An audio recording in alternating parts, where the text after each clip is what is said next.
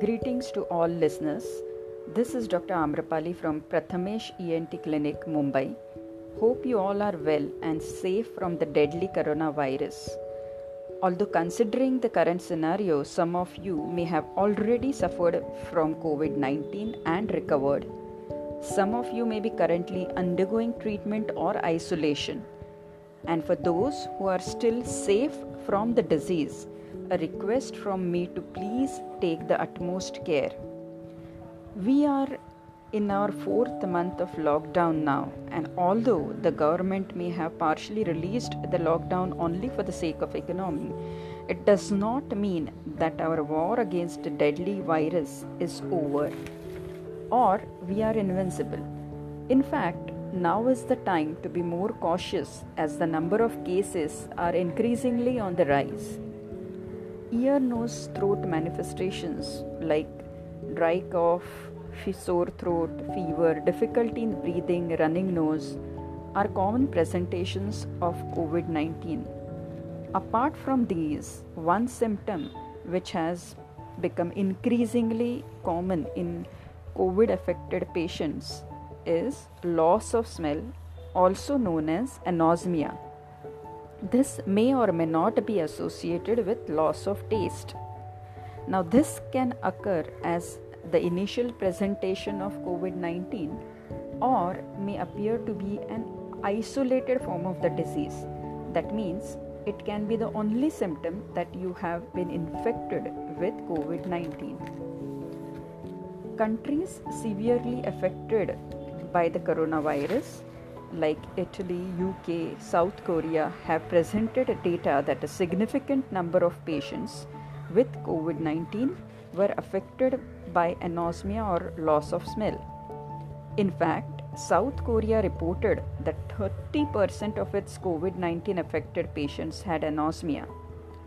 Also, there are many reports and publications which say that COVID 19 may present with isolated anosmia without any other symptom. These patients could be hidden carriers of the disease and a source of rapid spread of COVID 19. Now, there are two considerations one, anosmia or loss of smell as the sole initial presentation of the disease, and second, anosmia or loss of smell which occurs later in the course of the disease that is in the second or third week which usually coincides with the healing of the patient experiencing mild symptoms. Now for those patients who present with isolated anosmia even though that is the initial or the sole manifestation of the disease he or she is a highly potential carrier of infection in such cases, the patient and their contacts should be counseled and quarantined for the next 14 days. As of now, the ICMR guidelines do not give us permission to recommend COVID 19 testing in these patients. Now, if anosmia or loss of smell is your only manifestation of COVID 19, there is no need to worry there is no need to take any medicinal treatment for the same other than some zinc supplements or multivitamin tablets because in majority of the cases we have seen that this anosmia recovers on its own within 7 to 14 days.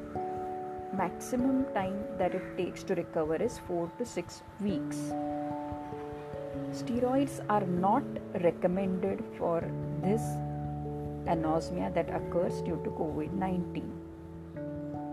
As of now, we are just in the learning phase of this disease. Only a serious follow up of this clinical observation will help us understand uh, this sudden rise of anosmia which occurs in COVID 19. Just to conclude, this sudden anosmia with or without loss of taste is definitely a symptom of COVID 19. Second, no medicinal treatment is required except for multivitamin or zinc supplements as it recovers on its own.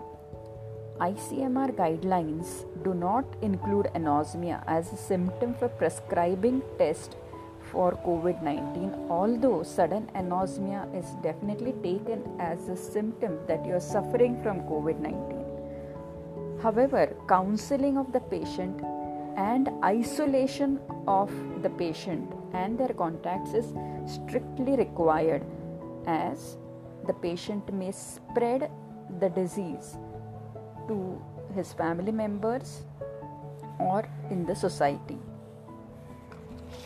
If you are curious to know the reason behind why this sense of smell is such affected in COVID 19, you can go through my blog on anosmia in COVID 19 on my website www.prathameshentclinic.com.